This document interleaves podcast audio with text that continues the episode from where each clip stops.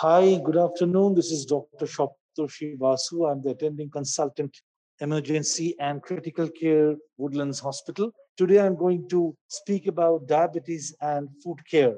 Diabetic neuropathy is a type of nerve damage that can occur if you have diabetes. High blood sugar can injure nerves throughout your body. Diabetic neuropathy often damages nerves in your legs and feet.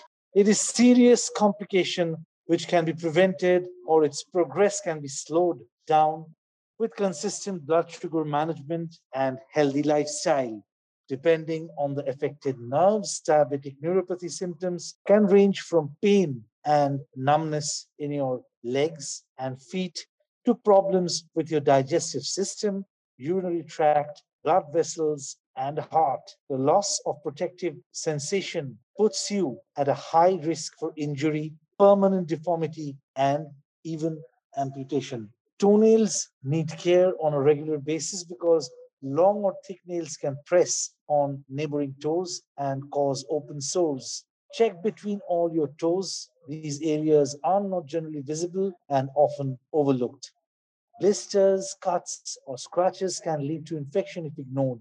Color changes can be a sign that the skin is damaged. Area of excessive dryness can crack and allow bacteria to enter the skin. Callus or corn are signs of excessive pressure and need to be addressed immediately.